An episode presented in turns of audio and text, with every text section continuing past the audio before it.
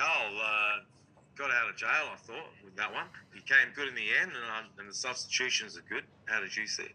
Yeah, I've, I've got to uh, say um, that was most probably our poorest performance of the season.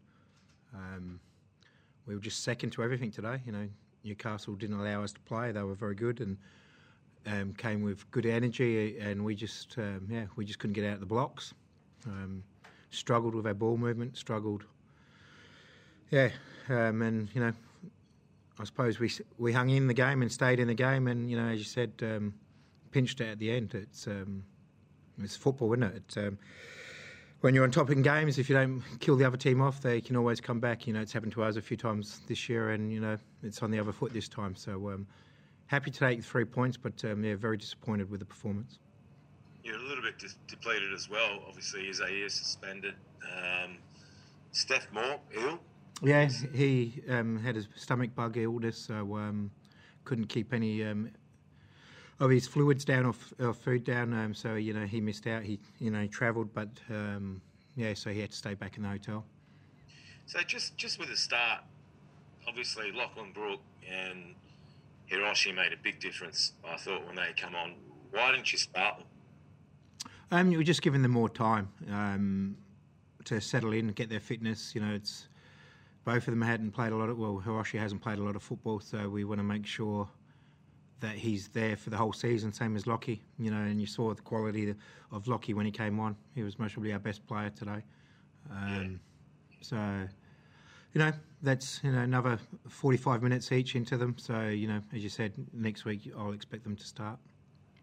But it's, I mean, you show you're showing signs of a good team because obviously you're well out of the match for a long, long time, and you came back to win it, and you've got a, a massive game on uh, Friday night at, mm. at home where you can maybe put some daylight between Adelaide and Sydney.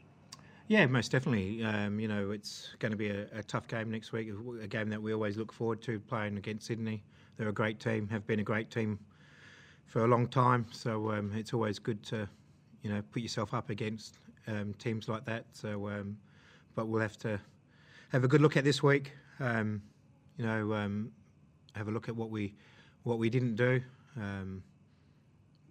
and improve because if we play like that again next week against Sydney, we I don't think they will allow us to, to hang into the game like um, happened tonight. So, what do you think it was? Why why did you have that start? Yeah, I don't know. Yeah, the first 25 minutes was yeah not great, um, and then it sort of went on. It was it was almost like we were the team that been hadn't played for five weeks. Um, you know, they came out with a lot of energy, a lot of pressure and we just struggled. Um, and then we just had you know players that um, were making mistakes, weren't really looking for the ball, and it makes it difficult to play when you you know unless you want every, everyone wants the ball. So um, yeah, we just struggled.